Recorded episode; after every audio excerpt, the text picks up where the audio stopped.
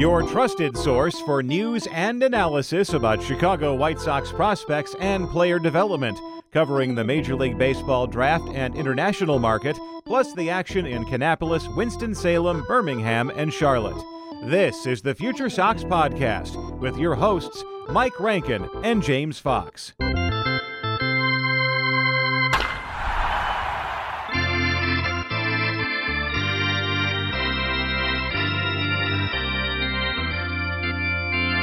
Hello and welcome to another episode of the Future Sox podcast. My name is Mike Rankin. I'm your host, James Fox. Alongside us, today's special guest, the Kannapolis Cannonballers broadcaster, Dan Helotie, joining us. It's such a pleasure because I'll tell you this covering the White Sox minor league system dating back to 2019 for myself personally, the Kannapolis Cannonballers in the early stages of my coverage have been kind of difficult to follow, mainly because there was, in my opinion, a lot of players who may had been overmatched at the level of competition. 18 year old experiencing professional baseball for the first time and thinking about the minor league reduction that Major League Baseball undertook. And no short season great falls. It's tough for a lot of the players. But then fast forward to 2022 and 2023. The Kannapolis Cannonballers suddenly have a bunch of named prospects in the top 30 that are taking steps to the point where even some of these guys will be seeing in advanced day Winston-Salem very soon. A lot of draft picks we want to talk about, some top prospects we want to talk about. Nobody better to give us the insight than the one who's been watching these players day in and day out. Now, Dan, congratulations on 100 broadcasts for the Kannapolis Cannonballers. That was achieved this season in May. You're getting closer to 200 games. Now, it's just testament to you and your dedication to minor league baseball covering the Kannapolis Cannonballers. That's a lot of broadcasts, not only just home, but you're on the road as well, right? Yeah, man. Uh, I've been in the uh, I've been in the organization now. This is my second season as full broadcaster of the Cannonballers, um, and I've been actually the first in a while to go out on the road. Uh, my predecessor uh, didn't go on the road at all; um, did just home games. So, uh, really kind of cool to go back out on the road and experience that. Uh, it's been quite a pleasure this season to to go out and give the fans a look at the team, even when they're not at home. So. Uh, this this squad is absolutely amazing. Uh, I really like a lot of what I've seen this year. It's a it's a really good team, uh, and the organization as as a whole, even off the field, has been fantastic. Uh, I'm really uh, feel very valued, and I I'm glad to be a part of it. You can follow Dan Helotie on Twitter at Dan underscore Helotie, and I want to start right here. something you mentioned already, just going on the road it's so valuable to me just as a play-by-play broadcaster to watch the guys on a day in and day out basis because if you're missing a six game road trip you miss a lot and it doesn't seem like much but man if you separate yourself from that competition you're missing some growth. Could you just speak on some of the value that you gained covering this team so so closely and how much you're getting out of seeing these players play day in and day out Oh, it's huge. Uh, going on the road, especially, is fantastic because you see guys that uh, you'll kind of send them away after a, a Sunday homestand game, and uh, you'll kind of send them away and say, "All right, you know, we'll see you when you come back on from the road and all that." But then all you can really do is is follow the broadcasts from the other team or follow the stats depends on where you're going but uh, you know all you can really do is just kind of watch from afar and see what the guys are doing and there's really so much more that happens in a homestand in a series with a team that you can't see in a box score that you can't see in, a recap. So it's the little things uh, that you can pick up on, whether it's a, a, change in a swing or a change in a delivery. It, it, these little things that happen. So really valuable to go on the road and kind of be there and be present.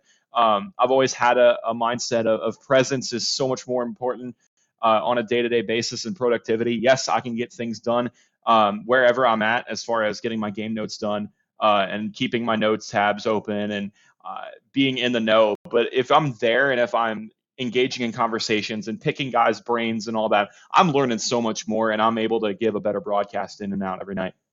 Dan, I feel like earlier in the year, you know, when the when the teams are kind of determined, I feel like a lot of guys are in extended spring training, like for a reason, right? And like the Kannapolis team, I feel like it doesn't shift as much as maybe right now. What's it like covering a team right now in low A, like post draft, post trade deadline, where you just kind of know that there's lots of players that, you know, could be leaving and heading up to Winston or coming, you know, to you guys from rookie ball frequently? Man, it's kind of hectic, honestly. Uh, this is the kind of hectic point in the year where you have guys moving up that uh, absolutely uh, deserve a call up based on the production that you've seen from them uh, over the season. But then you're you know like you're going to get some of these guys, um, you know, getting uh, example last week, Jacob Gonzalez and Calvin Harris, getting some of these newer guys in. Like it, it's fascinating and it's really fun to get the new guys rolling in. So as a broadcaster, I'm I'm constantly keeping tabs on on the new guys.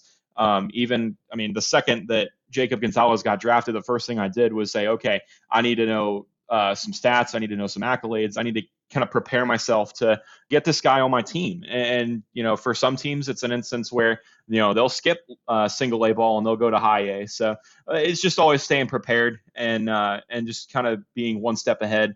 Uh, it's always fun because uh, being – at this point in, in, my career and at this point being where I'm at, um, you know, all this is going on and post trade deadline, post draft, and you're seeing a lot of roster moves and all that. Oh, oh, and by the way, I start school back in two weeks. I'm still a student at uh, UNC Charlotte, so this is a absolutely hectic time, and uh, this is where I, uh, I, I like to make my uh, make my my talents shown. I like to say. So Dan, you kind of took us there. I'll just stay there. So just a couple of the you know, the picks in this most recent draft, Jacob Gonzalez, the first rounder, obviously out of Ole Miss. Another Ole Miss guy, Calvin Harris, the catcher was round four, and then Eddie Park out of Stanford. They recently joined the team. I guess what are what are some of your early impressions of those guys? Well, they arrived on Tuesday, a little bit before I did to uh, to the ballpark in Charleston. I uh, I got in and immediately started doing all the the studying and all that, and found out a lot about these guys uh, already more than I, I had just to stay prepared. And uh, first thing that jumped out to me about Jacob Gonzalez, uh, just from seeing him play uh, for a few games with us, is man, he is a mature hitter. He really brings a good approach to the plate, and he's looking for his pitch. He's very patient. Um, doesn't draw walks. There's there can be patient batters that don't draw walks.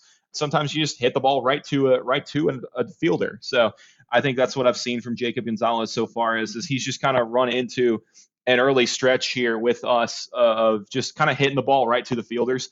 Uh, he's flying out uh, opposite field. He kind of hits the ball opposite field really well. So eh, that's just what I've seen so far from Jacob Gonzalez. He's on a three-game hit streak right now. Um, he's kind of you know took a little bit of time in the start of the series and just kind of took took it at his pace, and he's starting to catch a little bit of fire. I mean, three games in a row, getting on base for this team uh, has been very useful. Calvin Harris has easily been the most impressive of the three so far from what we've seen. Calvin Harris ended the series on Sunday with a three hit day. Uh, he came through clutch for his first hit on uh, on Thursday night, picked up a, a two RBI single that kind of changed the tides of the game. Um, so Calvin Harris immediately is, is kind of stepped into this lineup and, and produced big time. So he's been a guy that I've been impressed with. He finds ways to get on base. And then Eddie Park, very athletic lefty bat, um, kind of a guy that I'd heard a lot about um, from White Sox brass, just talking to guys and talking to reporters and scouts and all that. And they're they're all talking about Eddie Park and how hyped up this guy is. And and honestly, for a few games, I was sitting there going, hold, hold on a second, what's so like? I almost kind of did a double take. I was like, is is this the Eddie Park that they're talking about? Well, sure enough, uh, he's come through and he's immediately being placed into the top of our lineup and coming through big. So Eddie Park definitely been a guy to get a watch. One of the biggest storylines I think we've seen from Kannapolis, like as the season's developed, obviously would be last year's first round pick. Just what's it like watching Noah Schultz pitch every week? Oh man, he man Noah is incredible. He is such a talent as a lefty pitcher. Finds ways to get guys out. Something that I I was caught off guard with the first time he stepped on that mound his first start, he immediately made an effort and found ways to to use his fastball. His fastball, I'd, I'd heard it was 93, 94, moving around with that four seam, but he came in and he's. I asked him after his start. I said, "Hey, what are you using?" And he said, "No, I got a two seam." I was like, "Oh, okay, you got a two seam. All right, you're chilling with a with a 96, 97 mile an hour fastball with movement on top of your you know low mid 80s slider that is, is breaking breaking planes at 3,000 RPM. He's disgusting with his slider. So Noah's been a, a treat, man. Uh, he is a strikeout machine. Uh, it turned in his his by, best start by far so far in the season. Four shutout innings, eight strikeouts. Yeah, he, he really has only had one start where he's run into some trouble. Sticking with Noah Schultz here, I just want to follow up quickly, Dan. Uh, when you watch him on the mound, what would you make of the efficiency in terms of strike throwing, his pace on the mound, the mechanics, some of the fluidity in his motion, just anything that you can break down in what you see? Yeah, he, he moves at his pace. Uh, he knows his spots. He knows what to what to do. Uh, he comes in with a very mature approach and does his thing, man. He he really again he only has had that one bad outing uh, in which he gave up three homers in a row against a hot Carolina team uh, out of Milwaukee's organization that just kind of uh, it just kind of torched us honestly on that that Saturday. But since then he's really come in and he's settled down. He looks a lot better. Definitely has the ace potential. You see it when you're watching him pitch. You see the ace potential. You see what he's working with. Uh, last start, I was impressed with his use of his changeup. Uh, used his changeup a lot more than he had to start, so um, that's been impressive. But I think as long as Noah continues to work on those those three pitches he's got, that two seam, that slider, and that changeup, and just finding a a routine and just keeps studying up on some of these opponents, he's going to continue to be a, a, really stud pitcher. He's definitely an, an ace in the future. Yeah, that's great insight. Appreciate that. And I, I, just want to stick to pitching here as I'm thinking about Peyton Pallette, kind of two different trajectories here. Peyton Pallette, older, obviously coming off Tommy John, didn't pitch last year. Now he's nearing 16 innings pitched uh, so far in Kannapolis. I think that's a win. You want to see him pitch more. What do you know about Peyton Pallette and, and some expectations related to the amount of innings that he may end the season with? Yeah, kind of the same. The three with Schultz and Pallette and our other righty pitcher Tanner McDougal. Those three have had a shorter leash than some of our other pitchers this year. Pallette, we expected it um, coming off of Tommy John, shorter leash. He is only going to go four innings max in his starts. Um, really, he's on a he's on an innings limit, and he's kind of been kept on a short leash all season. But what he when he has been going out, he's been impressing. He had a start couple of weeks back against Columbia where he struck out seven in four innings. Uh, he's been getting the strikeouts slowly but surely. He, he, early on wasn't a guy that was getting too many strikeouts. He was kind of pitching to contact. But uh, honestly, Peyton is is someone that's come out. He's been doing the work. It's really just been one or two pitches that have done him in for a run or two. I mean, he's on a streak right now where you're looking at he's given up runs in every outing since late May. Well, that's just mainly it's it's been he's been giving up one bad pitch here, one bad pitch there, and the opponents are just kind of looking in the report. So Peyton's a guy that.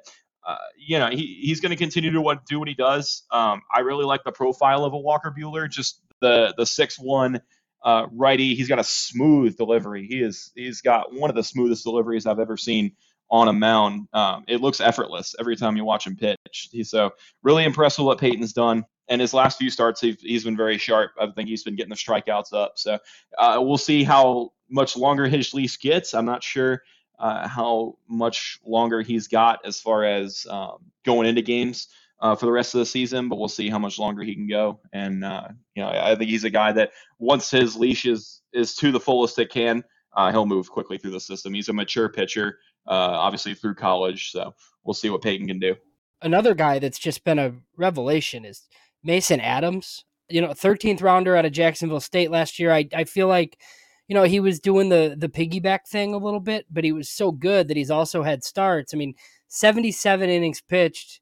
You know, he's got a 336 ERA down there and he's averaging, you know, close to 11 Ks per nine. He's been just really good. What can you uh, tell us about Mason Adams and you know, kind of maybe describe his stuff a little bit and just how he's done overall with the ballers.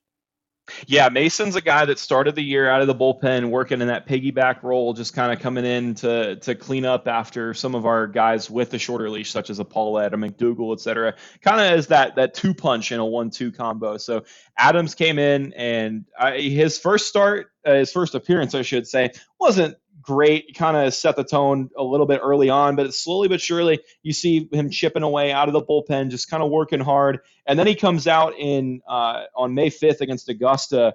I still remember it because it was such a that was such a great weekend in Kannapolis. We had the alternate identity and everything. Just the the vibes were good in Kannapolis, And and Mason comes out of the bullpen uh, after McDougal walked a bunch of guys, and it was kind of one of those one of those nights where it was just like, okay, here we go again. And Mason comes out and strikes out nine in four innings, and it was just fun to watch. Really good stuff for Mason. And then since then, he's done his thing, man. He comes in, kind of made some emergency starts here and there. Second game of a doubleheader start here. Um, we had a start a couple of weeks ago where Noah ended up uh, going down with an illness. So Mason came in and started for us. So it, was just one of those things where he came in and kind of cleaned up. But then after the All Star break, came in and has been fantastic uh, uh, in the rotation. Comes in. The only thing that's gone down since he's being a part of the rotation was his strikeouts. His last two appearances before the All Star break, he struck out 11 in six innings and then 10 in five innings. He's the only baller to strike out double digit guys in multiple starts this season. So uh, he's a strikeout guy, leads a team in Ks. Um, he will eat through innings. He's a mature arm, works a good fastball in the low to mid 90s, but his his changeup is really what I've been impressed with. It seems to catch guys off guard because it's not a big difference on that changeup. He's only ticking it maybe five or six miles an hour or slower. So Mason's been a guy that he knows what he is and he kind of figures out what his pitches are to certain batters and uses it to their capability. He's a very, uh, very mentally strong pitcher that has found success because of getting strikeouts. He just he plans well. So Mason's been a very impressive arm for us for sure this season, especially with the versatility of the roles he's had. There's no I in team, but there is one in Indeed, and that's the hiring platform that you need to build yours. When you're hiring, you need Indeed. Instead of spending hours on multiple job sites searching for candidates with the right skills, Indeed's a powerful hiring platform that can help you do it all. One of the things I love about Indeed is that it makes hiring all in one place so easy because Indeed does the hard work for you. They show you the candidates whose resumes on Indeed fit your description immediately after you post so you can hire faster. Join more than 3 million businesses worldwide that use Indeed to hire great talent fast. Start hiring now with a $75 sponsored job credit to upgrade your job post at Indeed.com slash BlueWire Sports. Offer good for a limited time. Claim your $75 credit now at Indeed.com slash BlueWire Sports. That's Indeed.com slash BlueWire Sports and support the show by saying that you heard it on this podcast. Indeed.com slash BlueWire Sports. Terms and conditions apply. Need to hire? You need Indeed couple more arms that I was going to ask about. You know, another guy that's in his first season. Just what can you tell us about Shane Murphy? And then with that, Yohemy Nolasco as well as a guy I heard kind of a lot about, you know, after they'd signed him internationally and how he looked on the backfields in Arizona. And then now he's kind of in a relief role. So I guess like my question there is just, you know, what what you've seen like with his stuff and then whether you'd actually like project him to kind of stay in that sort of like relief role or whether you think he could possibly start down the road. Yeah, Shane Murphy, guy that we had at the end of last season, kind of a tail end of last year, made a few appearances for us. Nothing too. He pitched seven and a third innings uh, at the end of last season, so nothing really uh, to to go off of too strongly here. So his first full season here with us, four wins, four losses. Uh, you see the numbers, you you see what he can do. He's a strikeout guy, plays to a lot of the mid 90s fastball. Um, he's got that kind of looping breaking ball as well, so he kind of plays off the two, and he just finds ways to get through innings. He's not a guy that gets into situations on the mound a lot as far as a lot of runners on base. He doesn't let a lot of runners on base as of late, he's kind of struggled a little bit just with uh, uncharacteristically has let a few guys on, but a lot of that I think is the tough opponents. We've we faced honestly a lot of very tough opponents as of late in the Carolina League, so just facing off against some tougher guys. So Murphy uh, has been kind of that anchor on the on the mound for us, kind of steady. You know what you're getting from him every night. You're going to get five innings or so, and he's going to impress. Uh, he's looked really good for us. Uh, you're talking about Nolasco he's a live wire on the mound. Really, uh, kind of a, a skinnier guy and young. He's 20 years old, and he just he just goes out and throws the ball.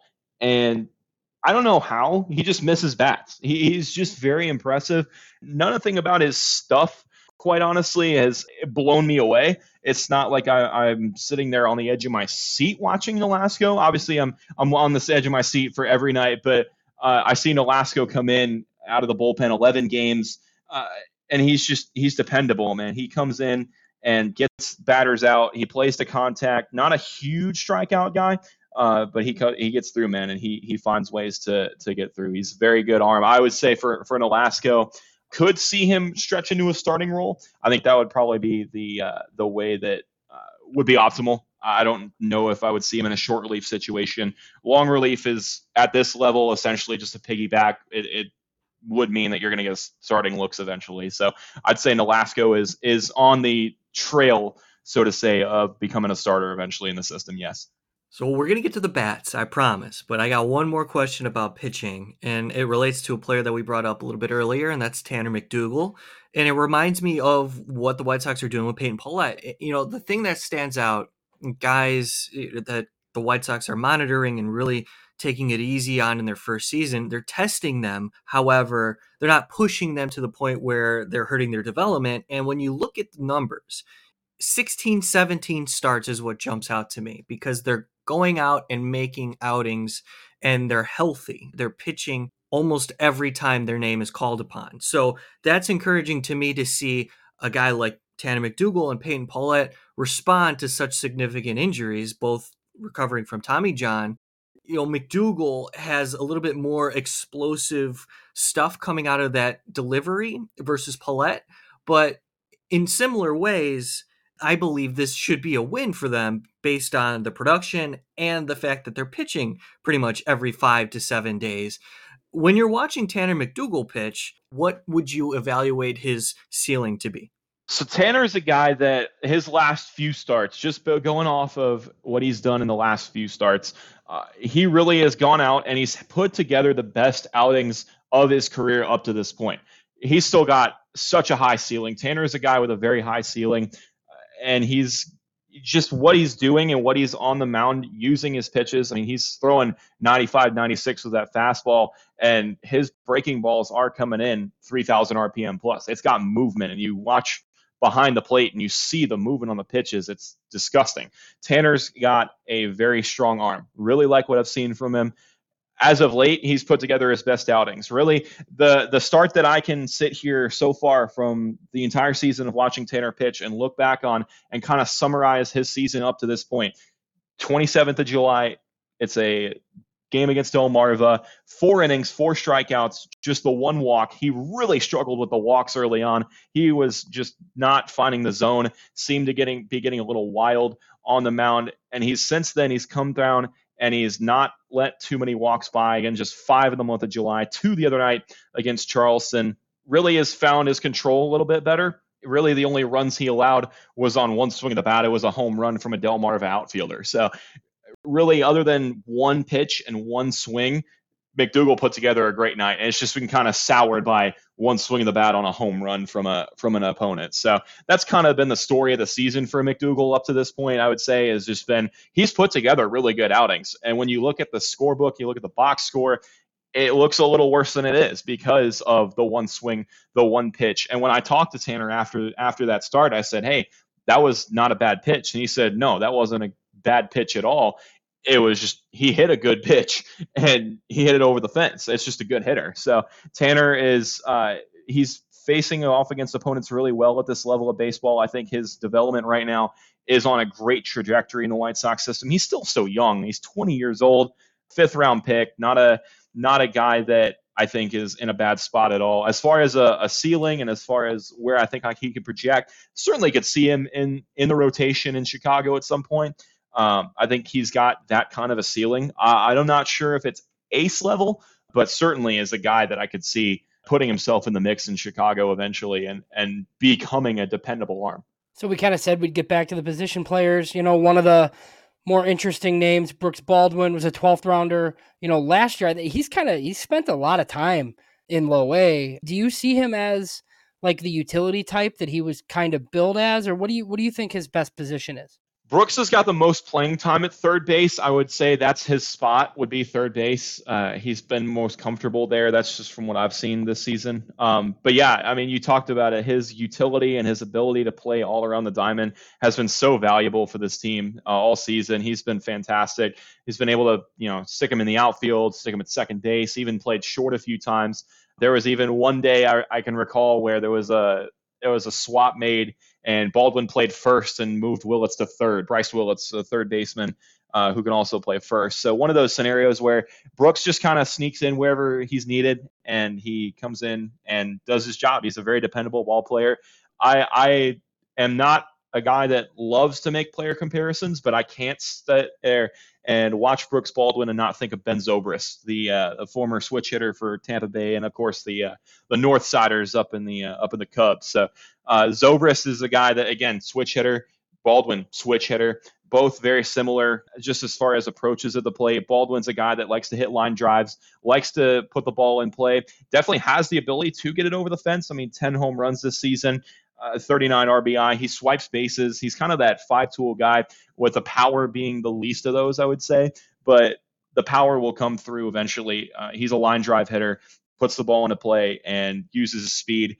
Uh, another underrated part about Brooks is his base running. Finds ways to get on base, but then when he is there, he's the guy that probably dances the most on the base paths. I'd say like he's he's toying with the pitcher, and uh, he's he's definitely keeping them off balance. So the you know the White Sox recently made a trade. They traded some international bonus pool space to the Dodgers, and one of the guys they got in return, twenty year old right handed pitcher Aldrin Batista. So you know originally the Dodgers had promoted him to low A, and now it looks like you know he he will be coming to you guys. What uh what do you know about Batista that you can I guess share with us and the listeners?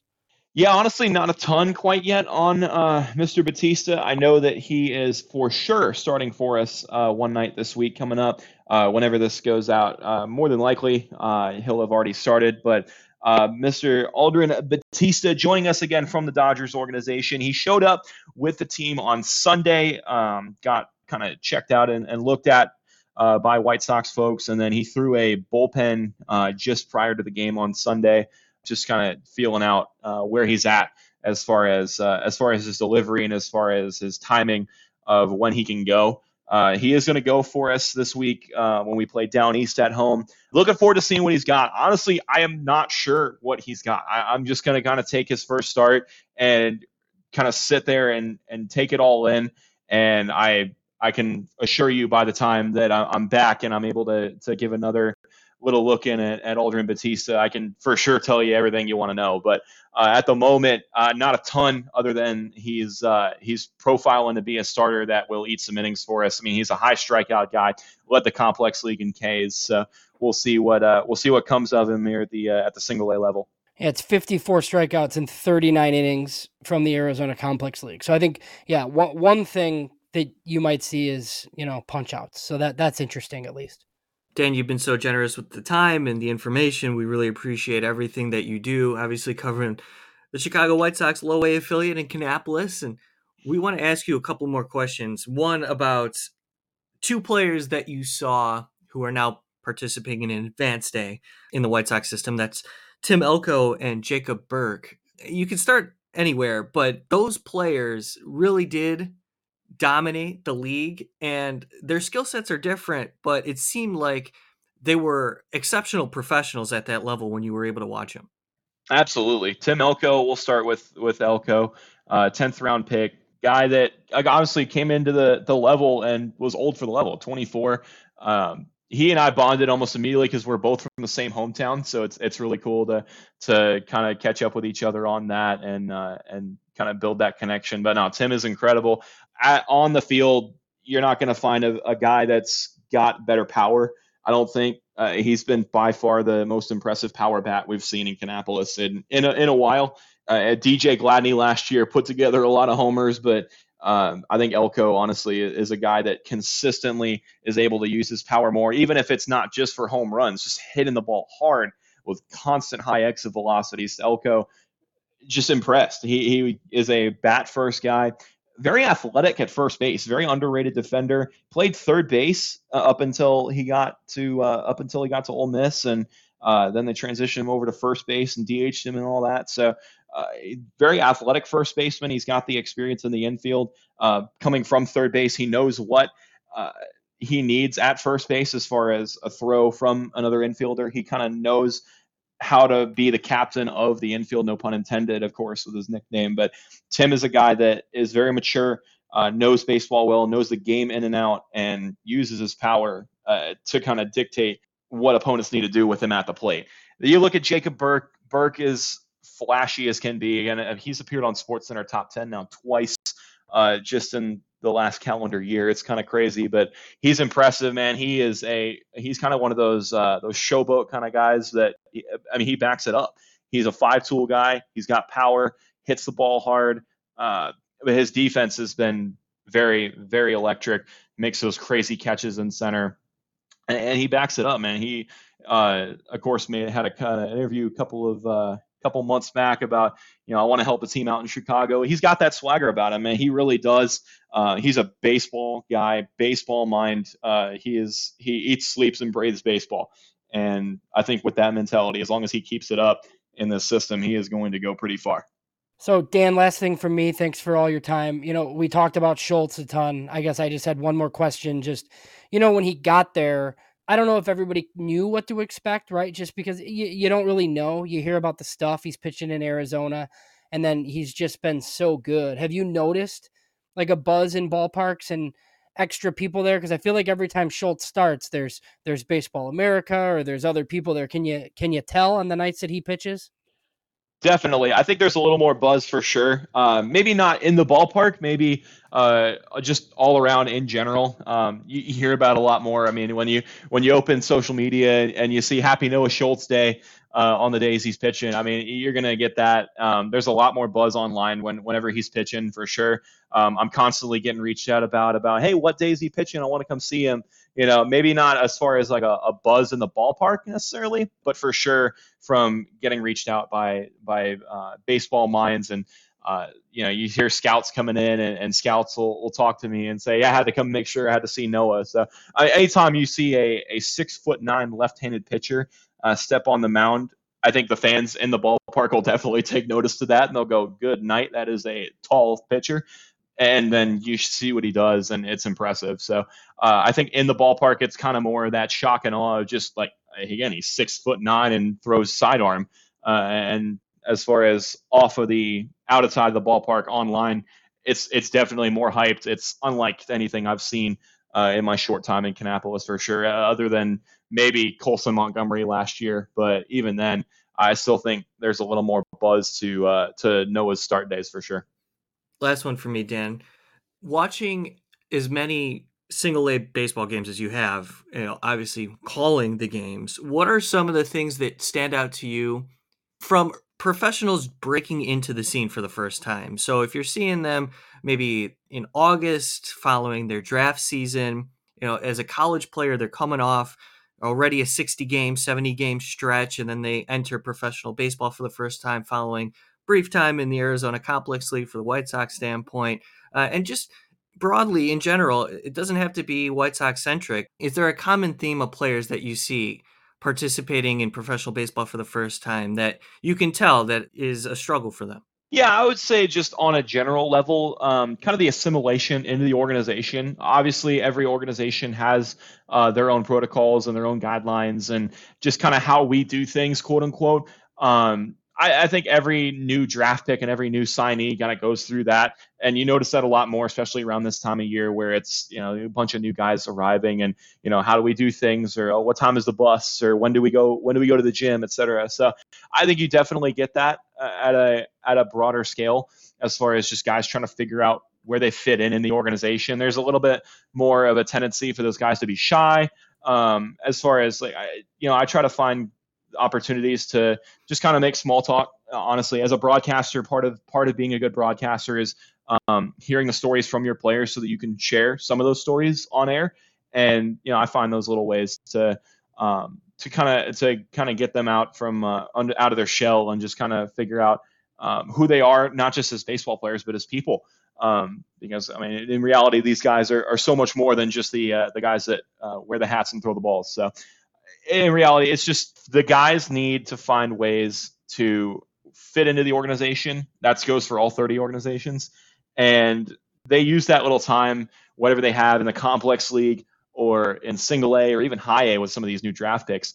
They're just using this time to find their way to, to fit in and then uh, set themselves up for a good offseason this year, work into spring training next year, and then uh, hit the ground running next season with their full first full year.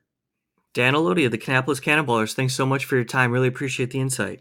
Absolutely, man. Have a blast. Uh, Dan taking the time on his day off uh, before getting ready for the rest of the season in single A. So it's exciting to see the players who will be promoted to advanced A and also those who are going to go from the Arizona Complex League to professional baseball full season. A lot of professionals experiencing their first taste of single A baseball this year, and Dan gets to see a lot of it. And top 30 prospects, if you're looking at the list on FutureSox.com, so many of them had success in Kannapolis, and that's something to be excited about. We release episodes of the Future Sox podcast every Tuesday for Dan Helotie and James Fox. My name is Mike Rankin. Thanks so much for tuning in. We'll talk to you all next week.